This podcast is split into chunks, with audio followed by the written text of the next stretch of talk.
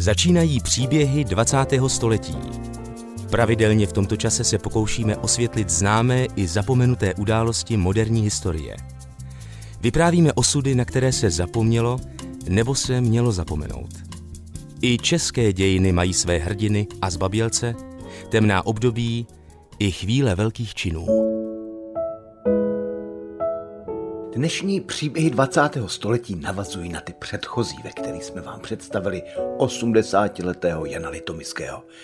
Roku 1943 se narodil v Praze po vystudování Vysoké školy zemědělské v polovině 60. let. Po roční vojně se přestěhoval na Vysočinu do obce Vyskytná u Pelhřimova, odkud pocházela jeho maminka. Nastoupil tady do JZD na místo agronoma. Do Prahy se často vracel, přátel se s dizidentem Ivanem Metkem, hlavně s jeho synem. Chodil k ním na bytové semináře. Postupně se seznamoval s dalšími dizidenty, oponenty komunistického režimu. Věčku v legendárním bytě Němcových Věčné ulici v lednu 1977 podepsal chartu. Jeho chalupa ve Vyskytné se postupně stávala jedním z významných center dizentu. Sem se sjížděli máničky, křesťanští intelektuálové, chartisté, filozofové, básníci, teologové, písničkáři. Mnozí tu i nějaký čas bydleli. Lidé tu prožívali radostné chvíle přátelství, svobodu a blízkost. Společně diskutovali, četli, studovali, zpívali a hodovali. No to bylo většinou o víkendech, nebo když byly nějaké svátky, nebo tak. eh, Hostiny ve Výskytné jsme popisovali v předchozích příbězích 20. století. Vděčně na ně vzpomínali tehdejší účastníci. Eh, Jezdil tam písničkář Charlie Soukup,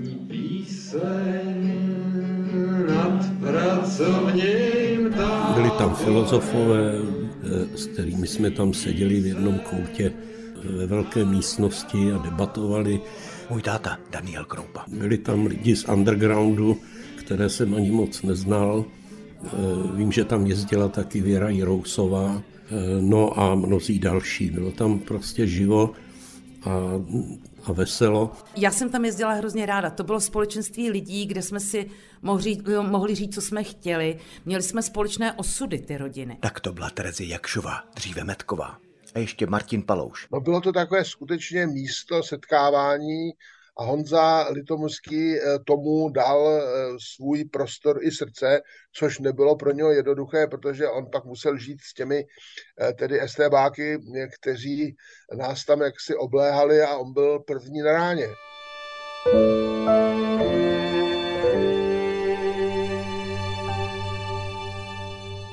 Dnes tedy budeme pokračovat v příbězích 20. století o Janu Litomiském, o jeho zatčení, tříletém věznění na Borech, o záchraně Václava Havla, o dvouletém takzvaném ochraném dohledu. Od mikrofonu vás provází Mikuláš Kroupa.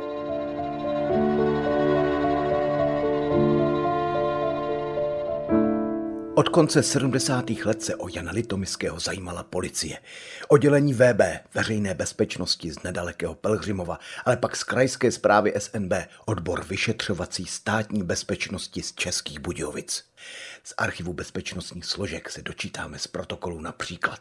Šetřením orgánů obvodního oddělení veřejné bezpečnosti Pelhřimov bylo zjištěno, že v bytě inženýra Jana Litomiského se schází mladistvé osoby. Tyto osoby nakupují větší množství alkoholických nápojů, které v bytě Litomiského potom konzumují na večírkách, které Litomiský pořádá. Bylo zjištěno, že při těchto příležitostech dochází k hromadným tancům, při kterých jsou ženy nedostatečně oblečeny. Toto jednání je veřejností ve Vyskytné odsuzováno. Soudruzi od STB si Bůh ví, co představovali. Alkohol se tu jistě, že popíl, ale spoře oděné tančící dívky byste museli hledat jinde. No, oni před domem nainstalovali kameru, která byla pořád zaměřená na vchod a pozorovala, kdo přichází, kdo odchází. Předtím tam stávaly hlídky, to, to už asi přestalo mluvit, protože eh, oni na to používali ty řadové policajty, senbáky a ti dávali najevo, že jim to je nepříjemný a někdy se se mnou i docela přátelsky bavili. Jan Litomický byl vícekrát zatýkán, vyslýchán, obtěžován domovními prohlídkami. Policisté objevili v jeho chalupě ve výskytné třeba v posteli zapadlou občanku básníka a dizidenta Andreje Stankoviče, který za Janem Litomickým často a rád jezdíval. STBáci z toho udělali předmět doliční, zápis na místě a protokol. Nebo jednou STVáci vypátrali, že po silvestrovské oslavě ve Vyskytné účastníci napsali z legrace pohlednici adresovanou Babraku Karmalovi, prezidentovi Afghánistánu, čerstvě dosazenému sovětskými okupanty, který předtím působil jako velvyslanec v Československu.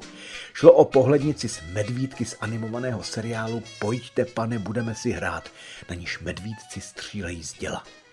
Účastníci oslavy vytvořili jakousi legrační koláž, jejímž ústředním motivem byl prezident Gustav Husák. A už z toho koukal kriminál.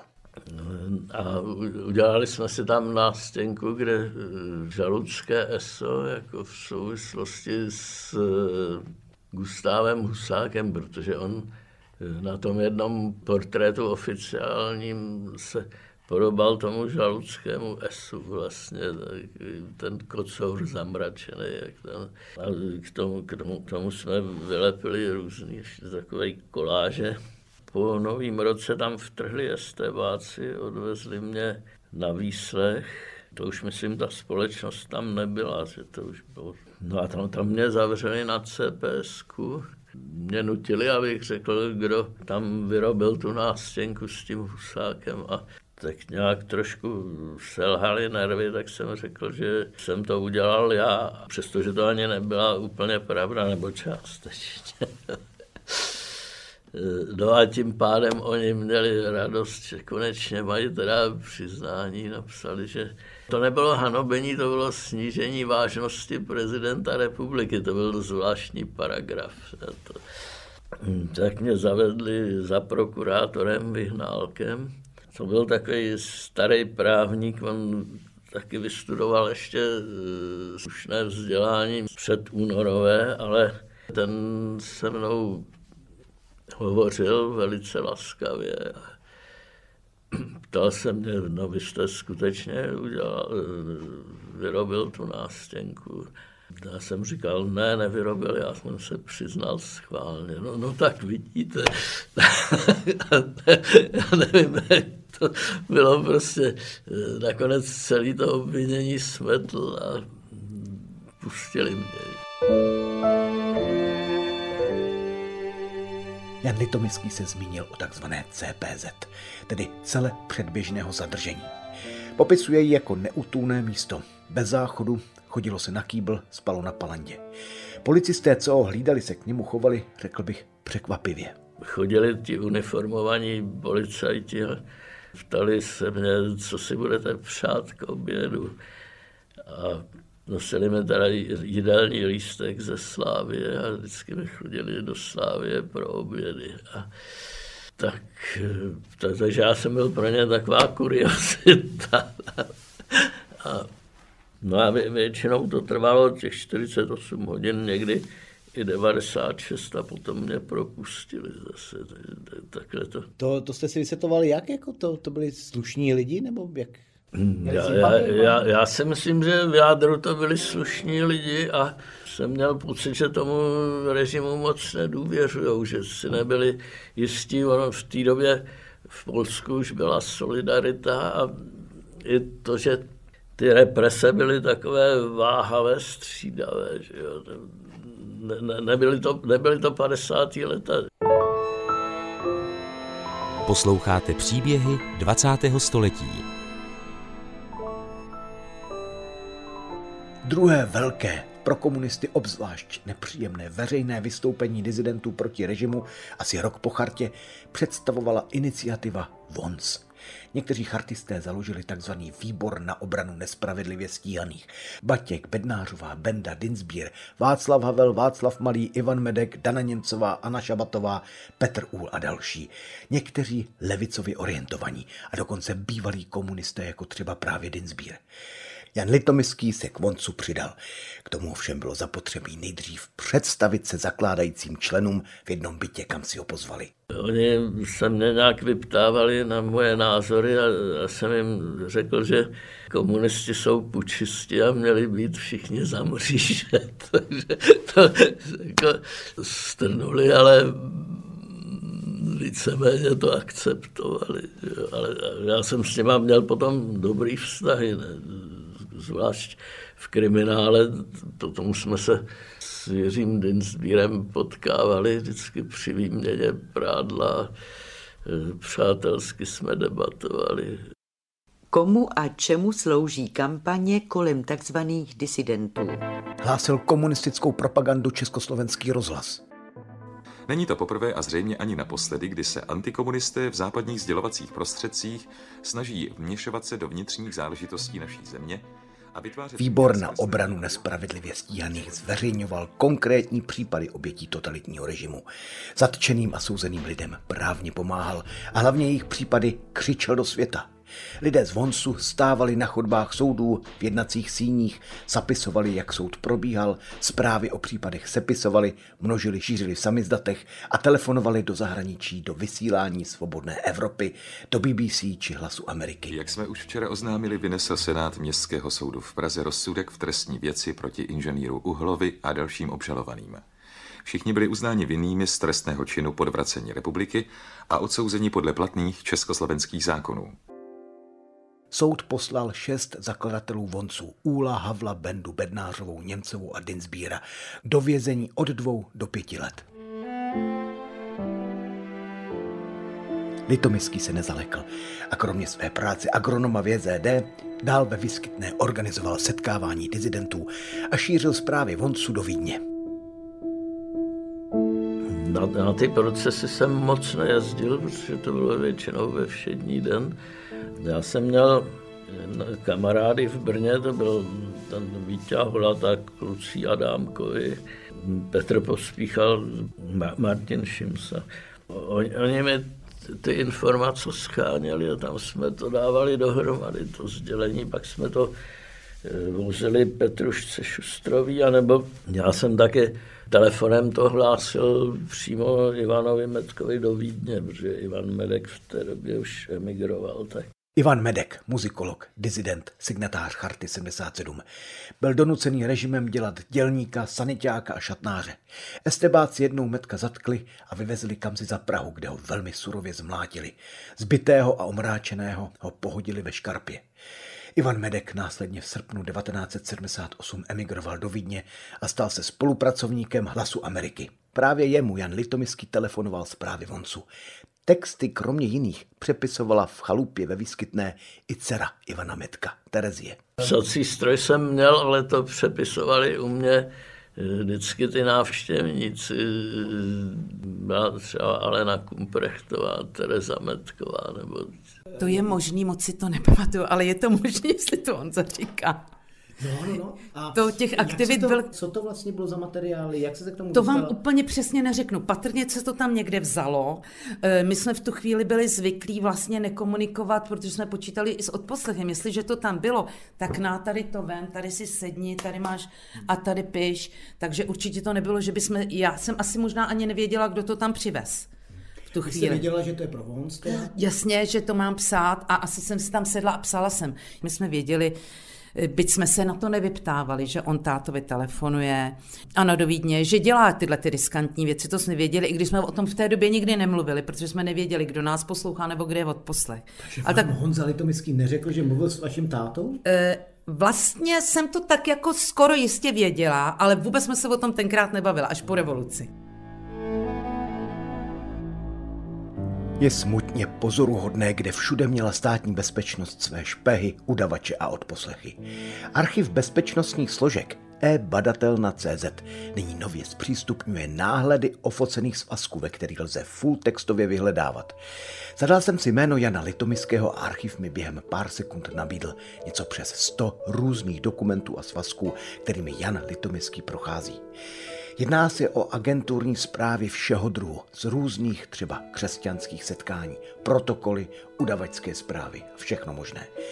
Některé estébácké papíry působí až humorně. Třeba dokument nazvaný Plán práce druhé zprávy SNB České Budějovice, kde je Jan Litomický uveden jako nepřátelská takzvaná rozpracovaná osoba. A plán státní bezpečnosti je jednoduchý. Nepřipustit koncentraci nepřátelských osob v místě bydliště objekta. No a to se estébákům skutečně nedařilo. Člověk si v digitálním archivu může přečíst různá hlášení. Třeba když přijel Jan Litomický navštívit svého kamaráda Martina Šimsu na vojnu v Humenem. Návštěvu Máničky okamžitě kdo si hlásil estébákům. Vážnější jsou však jiné estébácké zprávy, například protokoly z domovních prohlídek. Četl jsem dva ze dvou estébáckých návštěv. V lednu roku 1980, druhá se konala o sedm měsíců později. Během té byl Jan Litomický zatčen a vzat do vazby. Soudruzi údajně objevili, ve skutečnosti mu podstrčili, do kuchyně pornočasopisy a nějaké lehtivé fotografie na dívek. Jednalo se o past, jak tohoto evangelíka společensky znemožnit a hlavně obvinit z trestného činu šíření pornografie a ohrožení mravnosti. Estébáci také našli ve sklepě výbušninu tritol. Jednalo se jen o několik gramů výbušniny, která se používala hlavně za první republiky, například v kamenolomech. Náložka ovšem neměla rozbušku, takže byla nefunkční. Toto je vlastně záhada. Proč by mu estébáci podstrkovali nefunkční zbraň a snažili se opak obvinit z nedovoleného ozbrojování? Možné je, že výbušnina pocházela ještě z doby, kdy chalupa sloužila jako četnická stanice. O tom všem jsem si s Janem Litomickým povídal. Četl jsem mu i tyto estébácké protokoly. Na Jeřábka se pamatuju, to byl takový nepříjemný chlap. A, a to byl takový poskok. To byl Esembák nejspíš. No. Oni tam, eh, jak si vám pravděpodobně podstrčili, že jo, ty časopisy pornografie? Ano, to, to určitě se tam objevilo někde v příborníku mezi nádobím, to tam nikdy nebylo. A Potom nakonec ve sklepě dokonce našli tu výbušninu, i když ten Svoboda potom eh, při výslechu mi řekl, že byla nefunkční. A že... Oni neměli rozbušku totiž. No. To tam asi nedali, to tam muselo být nejspíš. Bylo to zabalené v nějakém hadru květovaným. Ano, no ale tak nevím, kdo to tam dal. No, někdo z těch návštěvníků. Jako tam bylo a to bylo ve sklepě? No bylo to ve, ve sklepě, na kraji stal takový sud, v tom se někdy nakládalo zelí a na vrchu na tom sudu právě byl ten květovaný hadr s tou výbušninou, ale eh, jak se to tam vzalo, to nevím opravdu. Dále pak našli třeba občanský průkaz eh, eh, Andreje Stankoviče. No ale on, ten Andrej Stankovič tam opravdu přespal, že byl někde na houbách a zdržel se a ten občanský průkaz mu tam vypadnul zřejmě. Domovní prohlídka byla 4. ledna 1980. Provedl praporčík Jeřábek a strážmistr Šanda, přítomný poručík Sedláček, takhle. Jo, Sedláček, no tak to byl, on to byl takový trošku trouba, ale byl to, to byl syn četníka prvorepublikového z Žirovnice. No. A mně připadal takový, že nebyl moc inteligentní. Pak byla další, eh, ta byla eh, v září 24. 1980. To jste byl teda vzat do vazby. A opět Jeřábek a Sedláček. A potom kapitán Lecjax. Lecjax, no, to byl spolužák Magora z. Magor se o nich vyjadřoval, že to byla taková lůza, ale ten Lecjak, podle mě to byl docela inteligentní člověk a on eh, těsně před revolucí skončil u té státní bezpečnosti a přešel k vojenský kontrarozvědce. Po revoluci tam potom provozoval obchod v Mysletíně. A on hodně jezdil do Vyskytný, tam měl někde chalupu, rybníka, nějaký kamarády taky. A, a jak se k vám choval? V zásadě slušně, myslím. No takhle, oni nikdy proti mně nepoužili fyzické násilí a ten eh, lec, jak bych řekl, že byl takový věcný, no, tak nevím, co bych. Posloucháte příběhy 20. století.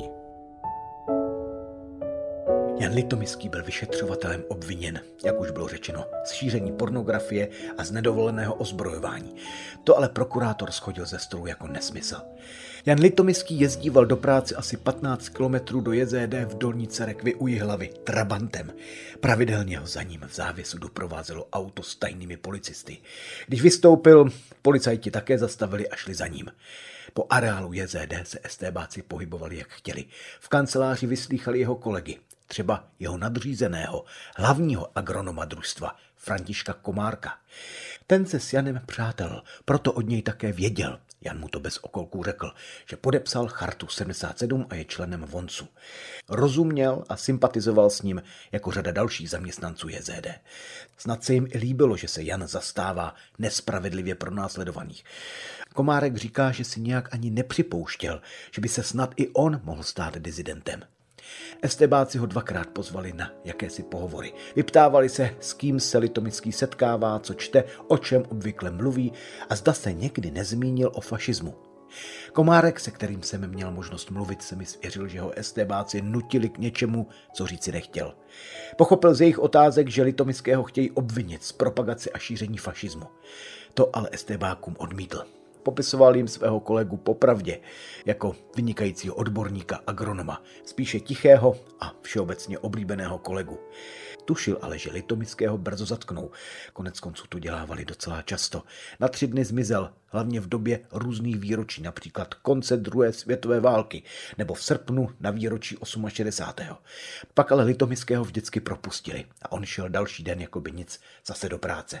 Agronom Komárek mi říkal, že se z televize dozvěděl, že chartisty zavírají. Takže když 17. února 1981 Jana Litomiského zatkli a už se z CPZky nevrátil jako obvykle, nebyli jeho kolegové z JZD nijak zvlášť překvapeni. Statečné chování Litomiského mělo na ně prý dopad. V případě Komárka třeba ten, že jeho manželka, která už dva roky procházela přijímací lhůtou jako kandidátka KSČ, se rozhodla do strany nevstoupit. A to pak prý spustilo spoustu zlé krve, různá předvolání, vysvětlování a jiné nepříjemnosti, vyprávěl mi pan Komárek.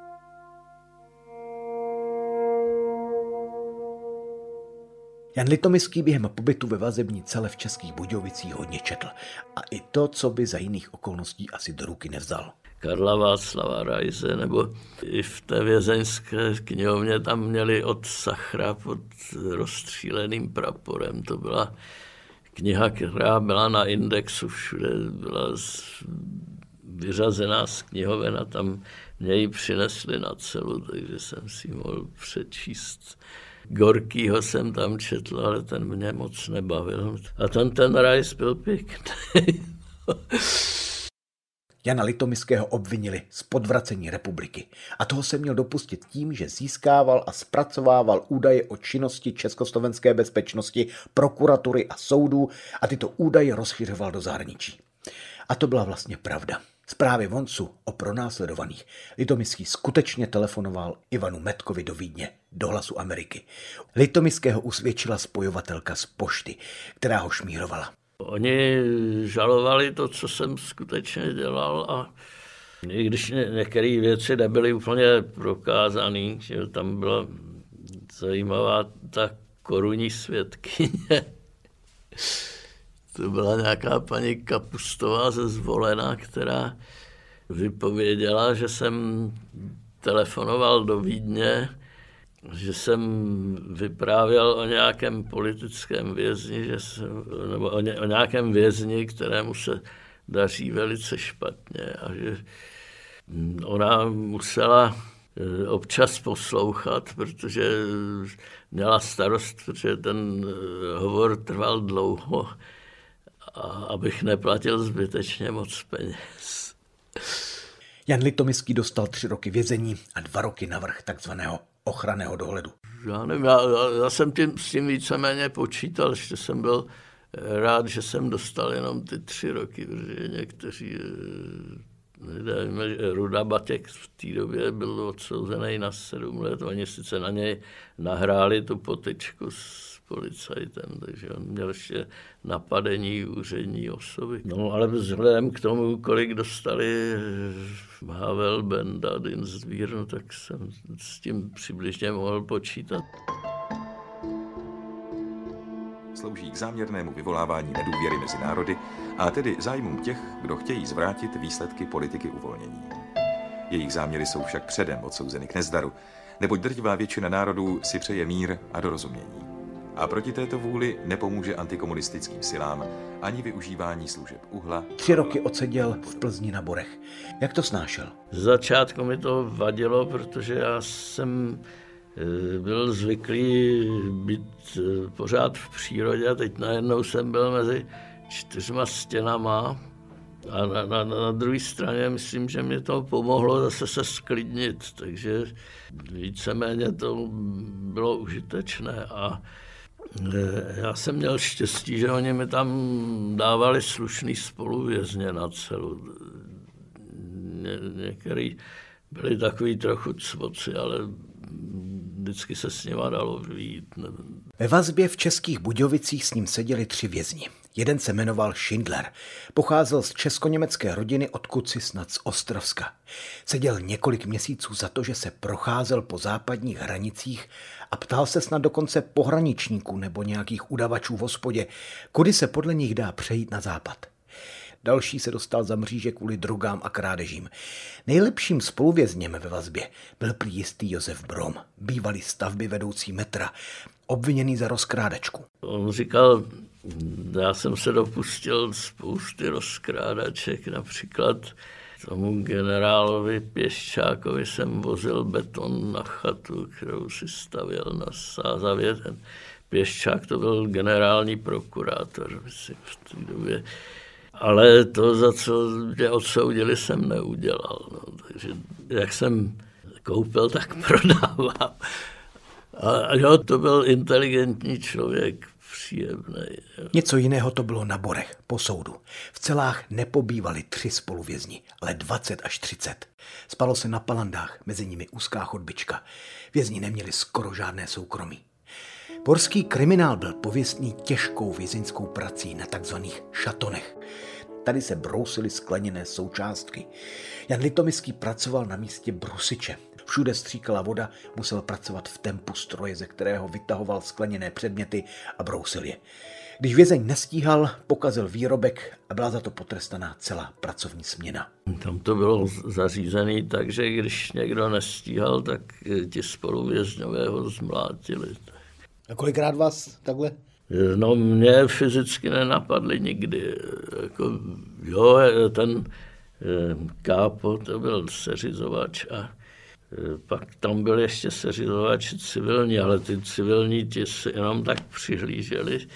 Do těch vztahů mezi vězni se moc neangažovali, ale politických, vyloženě politických nás byla menšina, většinou tam byly lidé odsouzení za násilné trestné činy. Jan Litomyský napsal bratrovi Vladimírovi z vězení tento moták. Ona to tady skutečně není žádná legrace, tak se modlím slova žalmu 104. Uvodíš tmu i bývá noc, v níž vybíhají všichni živočichové lesní, lvíčata řvoucí po loupeži, aby hledali z rukou Boha silného pokrmu svého. A připomínám si, že i ta temnota je od hospodina a on také určuje její meze. A to bych si přál, abyste porozuměli a přijali i vy všichni doma.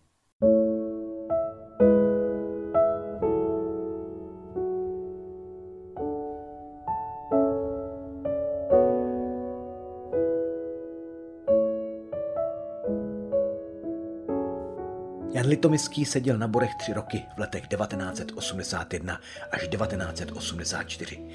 Během těchto let se na Borech střídali mnozí odsouzení a mnohdy velmi stateční lidé, političtí vězni, které nemusíme představovat. Václav Havel, Dominik Duka nebo už zmíněný Jiří Dinsbír. Při výměně prádla jsme se potkávali s Jiřím Dinsbírem a tam byl v prádelně Václav Havel, tak ten na nás vždycky pokynul, řekl nám pár slov, ale většinou byl vytížený, takže nemohl se s námi vybavovat, ale my jsme se přihlašovali dobrovolně na výměnu prádla. To vězni jinak dělali neradi, protože to byla ztráta času pro ně. A tam jsme mohli se sejít a klábosit. No pak jsme se přihlašovali na sportovní dny, to bylo a na kulturní akce. To, ty sportovní dny to bylo v neděli většinou a tam se, se potkával teda i e, s Havlem, s tím sbírem, tak Dominik Duka, statečný a příjemný.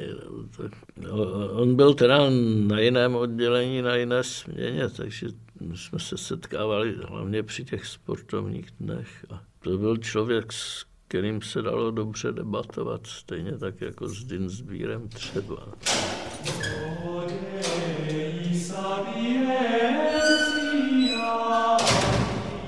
Kromě těchto se tu Jan Litomický potkal s dalším úžasným člověkem, Františkem Líznou, katolickým knězem odsouzeným za samizdaty, šíření zakázané duchovní literatury a zamařenu, tedy maření státního dohledu nad církvemi. Lízna patřil mezi největší vězeňské harcovníky z Dizentu.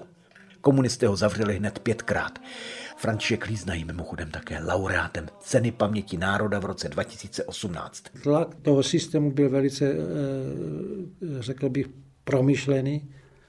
A když někdo šel na půlku domů, tak eh, jsem, eh, když už jsem pak byl později v jiných věznicích, tak, nebo se se setkával venku s některými lidmi a řekli, že byli ve vězení, tak jsem se vždycky ptal, jak dlouho byli ve vězení, oni řekli třeba 10 roku, ale že šli na půlku domů, tak už jsem byl ostražitý, říkal jsem si, to nemusí být úplně v pořádku. Protože oni při tom, eh, spolu, při, tém, při tom podmínečném propuštění podepsali jakousi formu spolupráce.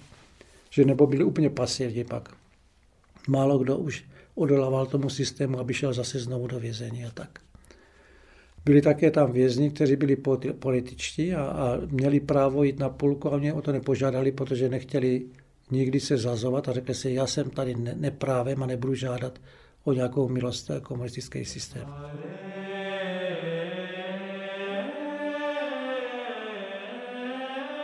Vězně Františka Líznu a Jana Litomiského si jednou pozval Václav Havel. Velitel věznice a estébáci předložili Havlovi někdy začátkem roku 1983 nabídku k propuštění, pakliže si požádá o milost. Havlova podmínka zněla, že se nejdřív před podpisem milosti chce poradit s vězněm Litomiským a Líznou a svým spoluvězněm z cely, Františkem Valešem. No, Valeš eh, radil, aby to podepsal František Lízná a já jsme radili, aby, jsme ne, aby nic nepodepisoval, že to proti němu zneužijou a že vlastně by tím znehodnotili to, co už do té doby by obětoval. No. Havel dal na líznu Alitomického a milost nepodepsal. Zůstal ve vězení. Krátce na to v únoru 1983 Havel vážně onemocněl. Ve vězení dostal zápal plic, těžce dýchal, dusil se. Bachař ho nechal přemístit na vězeňskou marotku, kde s lehkou virozou ležel právě Litomický. Měl vysokou horečku, sotva dýchal. A potom druhý den jsem se obrátil na toho bachaře, který, důstojníka, teda, který tam měl dozor říkal jsem mu, aby s tím něco dělali, nebo že jim umřete. No a oni potom skutečně s tím něco začali dělat, ale Vím, že mezi tím, to jsem se dověděl později, že mezi tím už o, o tom mluvila, mluvil zahraniční rozhlas, takže někdo jiný podal ještě tu zprávu ven. V průběhu věznění Janu Litomickému zemřel otec. Vězni bylo umožněno zúčastnit se pohřbu. Po dlouhé době mohl Jan na pár hodin opustit kriminál a vidět svět venku, své přátelé a blízké. Dali mi propustku, dovolili bratrovi, aby pro mě přijel a zase mě musel v určitou hodinu vrátit zpátky. No, tak bylo to ve Strašnicích, pak jsme se vlastně ještě potkali na chvíli v hospodě a pak mě zase hned odvezli zpátky.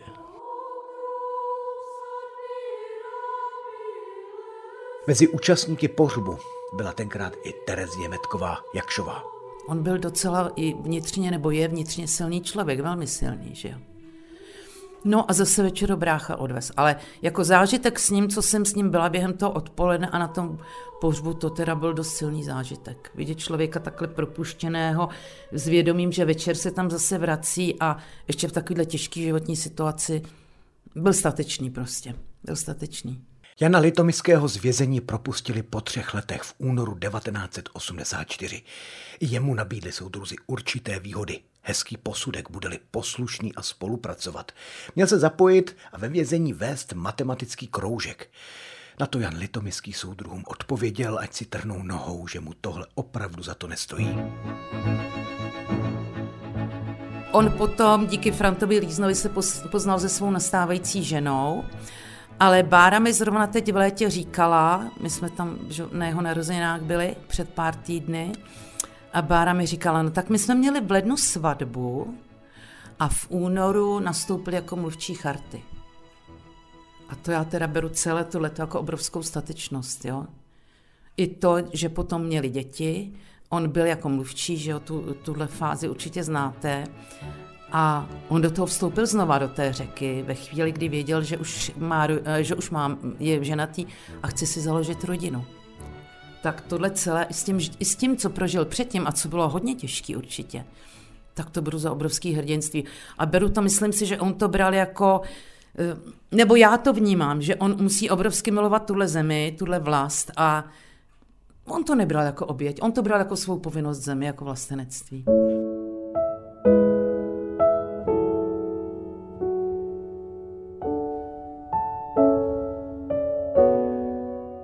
Pro propuštěného Jana Litomiského přijel autem před věznici s někdejší spoluvězeň kněz František Lízna, který ho později seznámil s jeho budoucí manželkou Barbarou. Litomiský se musel ohlásit na služebně veřejné bezpečnosti v Pelhřimově. Měl si tu dojednat podmínky onoho ochranného dohledu. V místnosti seděli estébáci a uniformovaný policista. Jeho štátu Jan Litomiský dobře znal z JZD a jeho konec konců také. On se podíval na mě a říkal, tak ahoj Jendo, jak to spolu uděláme. tak já jsem mu říkal, no ahoj, tak já tady nejsem o to, abych si kladl podmínky. No, tak. Podmínky ochranného dohledu soudruzi stanovili velmi tvrdě. Litomický nesměl opouštět katastr obce Výskytná. Pětkrát týdně se musel hlásit na policii. Litomický ovšem trval na tom, že chce navštěvovat evangelické bohoslužby v sousední obci. Policisté souhlasili s podmínkou, že o návštěvu kostela musí dva týdny předem písemně požádat. Dále mu pak sdělili, že ho mohou kdykoliv navštívit, volně vstupovat do jeho domu. Takže skutečně chodili někdy i v noci mě kontrolovat. Vím, že přitom chodili i za, mají, za mojí matkou, teda do toho jejího pokoje. Ona špatně slyšela, takže se stalo, že se policajt jí svítil do obličeje baterkou, ona se probudila, ale klase, co, co, kdo to tam je. Maminka Božena Litomiská se sebrala a šla za prokurátorem s tím, že policie porušuje zákon. Vyskytnou v roce 1965 skutečně předala synovi. Dům patřil jemu. Ovšem s podmínkou, že maminka doživotně užívá jednu místnost. A to bylo uvedeno i v předávací smlouvě. Prokurátor jí tedy dal zapravdu a policisté už nesměli při kontrole vstoupit do pokoje paní Boženy Litomické, jeho maminky.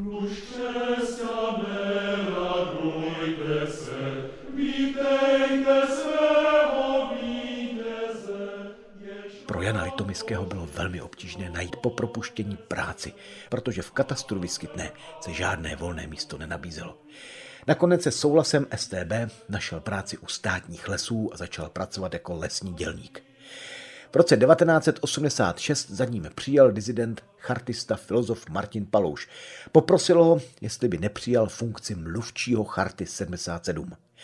Tito lidé se tímto stavěli do popředí proti komunistické opozice. Tenkrát už se jak si vytvořila jakási zvyklost, že ti eh, tři mluvčí musí každý tak nějak trošku být eh, z jiného chovu, eh, byli křesťané, bývalí komunisté, potom lidé, chcete-li, z nezávislého kulturního prostředí. No, Honza Litomyský byl Jako já jsem ho znal v tomto smyslu osobně, čili věděl jsem, o kom mluvím, čili mohl jsem ho doporučit Eh, zcela jednoznačně to, jako ta základní otázka. Základní otázka byla personální integrita, schopnost komunikovat eh, s lidmi, kteří mají jiný názor eh, a chceš-li, on přece jenom jako byl tam za ty křesťany. A jak reagoval na to, když jste o to požádali? No tak Honza nebyl nikdy takový jako velice jako emotivní, že by jako nějak zareagoval viditelně, ale vzal to v potaz a já se, to je otázka pro něho, ale myslím si, aspoň takhle ve vzpomínce, že ani na chvilku nezaváhal. Janu Litomyskému ještě zbývaly dva měsíce ochranného dohledu. Nemohl z vesnice, proto v tuto chvíli mluvčí o Charty 77 odmítl. Následující rok zopakovanou nabídku pokorně přijal. Já jsem ale svatbu měl 17. ledna a od 1. ledna 87 jsem byl mluvčím charty.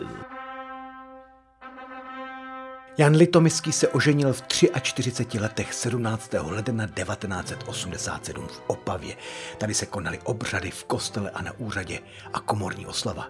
O měsíc později v Praze u Kaplanových se oslavovalo mohutně. Dorazili přátelé z Dizentu, mnozí bývalí političtí vězni, ale také diplomaté z britské, německé a americké ambasády. Jan pak působil rok jako mluvčí Charty 77. Našel si práci jako topič v pražském hotelu AXA. Jako topič, ano. Tam byla ředitelka paní Dvořáková. V té době potom na jaře byl v Praze na návštěvě Gorbačov. Přijeli STVáci a nařídili, že mě musí hlídat, abych neopouštěl kotelnu, tak zástupkyně ředitelky, která měla kulávou nohu, tak musela chodit po schodech každou hodinu mě kontrolovat, jestli jsem v kotelně nebo ne. A e, oni řekli té Dvořákové, že když e, neskončím toho posledního dubna v práci, takže skončí ona. Od roku 1987 byl Jan Litomyský opět bez práce. Jeho manželka Barbara byla těhotná, čekala Luci. V roce 1989, krátce před sametovou revolucí, se jim narodil ještě Vojta. Nyní bych se krátce zmínil o paní Litomyské. Pochází z katolické rodiny. Její tatínek Josef Holeš byl za války jako ostatní muži na Lučínsku povolán do německé armády. Lidé, co prošli Wehrmachtem, si za komunismu snažili vlepšit svůj kádrový profil tím, že vstupovali do KSČ. Tatínek se komunistou nestal, dcery pak nesměli studovat vysoké školy. Barbara se vyučila na farmaceutického chemika, později při zaměstnání si dodělala maturitu, na střední zdravotnické škole obor lékárenský laborant. Barbara se od mládí potkávala s dizidenty, hlavně z katolického prostředí. Starala se o těžce nemocného řeholníka a o mnohé další. Protože četla a půjčovala zakázanou duchovní literaturu, docházela do křesťanských společenství a potom, co si vzala Jana, Žila, dalo by se říci, pod dohledem státní bezpečnosti. V e-badatelně má řadu svazků uvádějící její jméno mezi sledovanými a nepřátelskými osobami. Barbara Litomyská prožila hruzu, nebo, jak se říká, opravdu se dožrala. Když jí manžel Jan v porodnici v dubnu roku 1989 právě porodila Vojtu, řekl, že mu estébáci ošklivě vyhrožují. Řekli mu, že jejich malou dceru Luci dají do ústavu, protože ho hodlají opět zavřít. To bylo teda hodně nepříjemný, protože přišel za mnou na návštěvu manžel a říkal, že neví, jestli přijde příště, že tam byli ti naši dva policajti, estebáci, že? Mařík a Pokoj, ne, Mařík a Sedláček. To byli takový tři, Mařík, Sedláček, Pokoj. Že říkali, že, ho, se, že prostě ho zase CPZ, vždycky všechny svátky byl Honza zavřený, státní svátky. Já říkám, no a co Lucka? No Lucku dají do ústavu.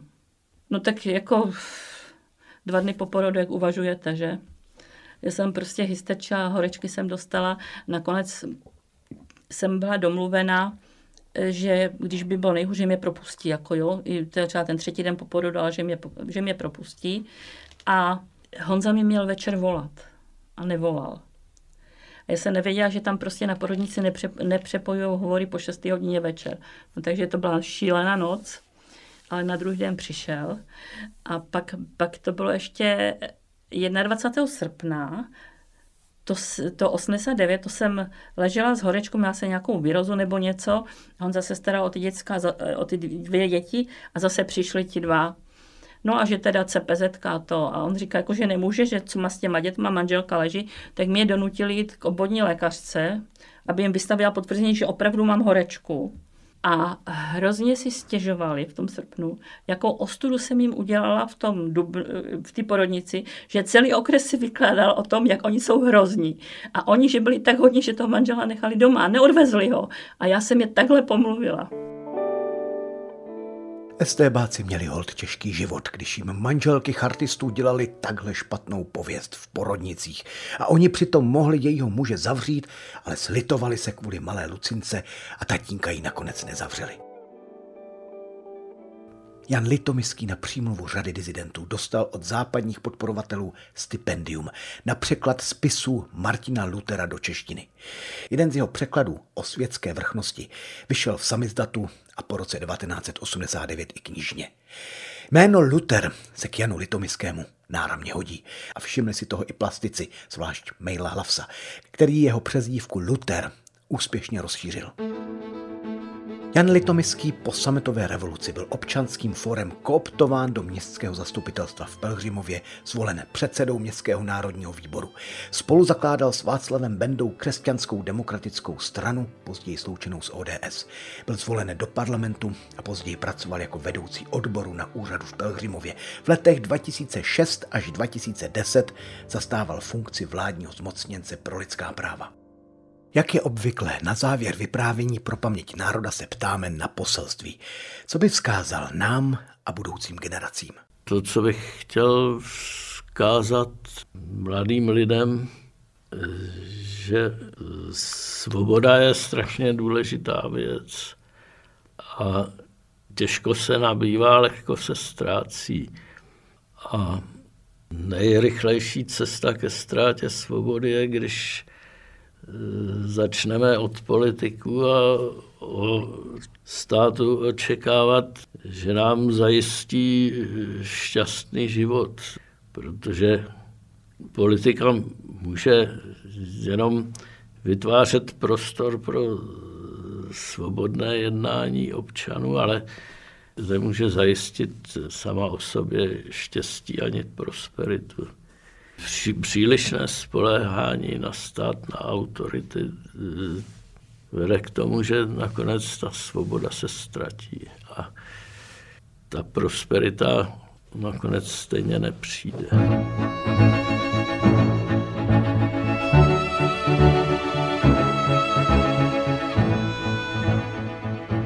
Pro mě je nejdůležitější vztah k Bohu, ale mně se stále vybavuje ta, ta, to Ježíšovo slovo, že kdo si chce zachránit svůj život, ten ho ztratí. Nemáme brát život jako kořist, ale jako dar. V určitých situacích musíme mít odvahu musíme mít odvahu se toho daru vzdát. A to, to je zejména tehdy, když, když je nutné se postavit zlu na odpor.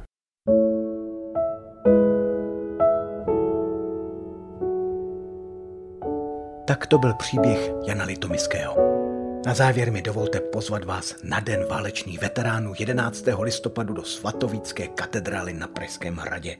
S českým rozhlasem pořádá paměť národa velkolepý koncert pro hrdiny. Od půl sedmé večer 11.11. 11. v katedrále zazní symfonický orchestr Českého rozhlasu, který zahraje Smetanovu Moji vlast a Janáčkovu symfonietu. Tato událost je věnovaná právě válečným veteránům a účastníkům druhého a třetího odboje, tedy koncert bude i k oslavě Jana a Barbary Litomiských. Výnoze ze vstupného putuje paměti národa a Centru pomoci, které se stará o to, aby váleční veteráni a někdejší odbojáři nestrádali. Děkuji za podporu paměti národa. Naslyšenou se těší Mikuláš Kroupa. Tento pořad vznikl ve spolupráci Českého rozhlasu a neziskové organizace Postbellum. Vše o příbězích 20. století najdete na internetu Českého rozhlasu Plus, na portálu Paměť národa nebo třikrát dvojité v postbelum.cz.